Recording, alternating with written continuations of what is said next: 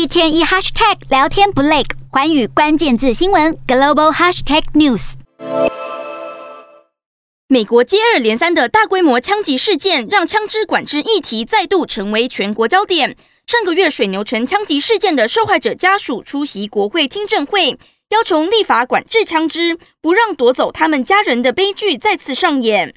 But we're more than hurt. We're angry. We're mad as hell because this should have never happened. He made the ultimate sacrifice for everybody and for me, and I'm making the sacrifice for him. And I'm asking for legislation regarding the guns. 上个月的德州小学枪击案震撼全美，美国总统拜登特别邀请出身当地的好莱坞影星马修麦康纳到白宫讨论枪械管制问题。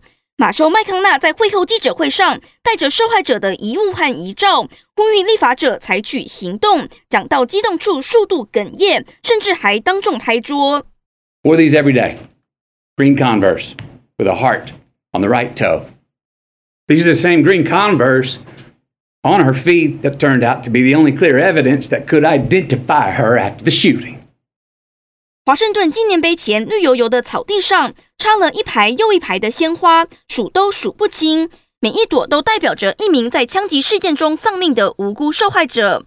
民主党人士和枪支管制倡议团体在此呼吁国会采取跨党派行动，遏止枪支暴力。而两党还在国会激烈辩论之际，纽约州已经率先采取行动，签署法案强化州内枪支管制，把购买合法枪支的年龄限制提高到二十一岁，禁止普通居民购买防弹衣，并加强背景审查，希望能够减少枪支暴力事件的发生。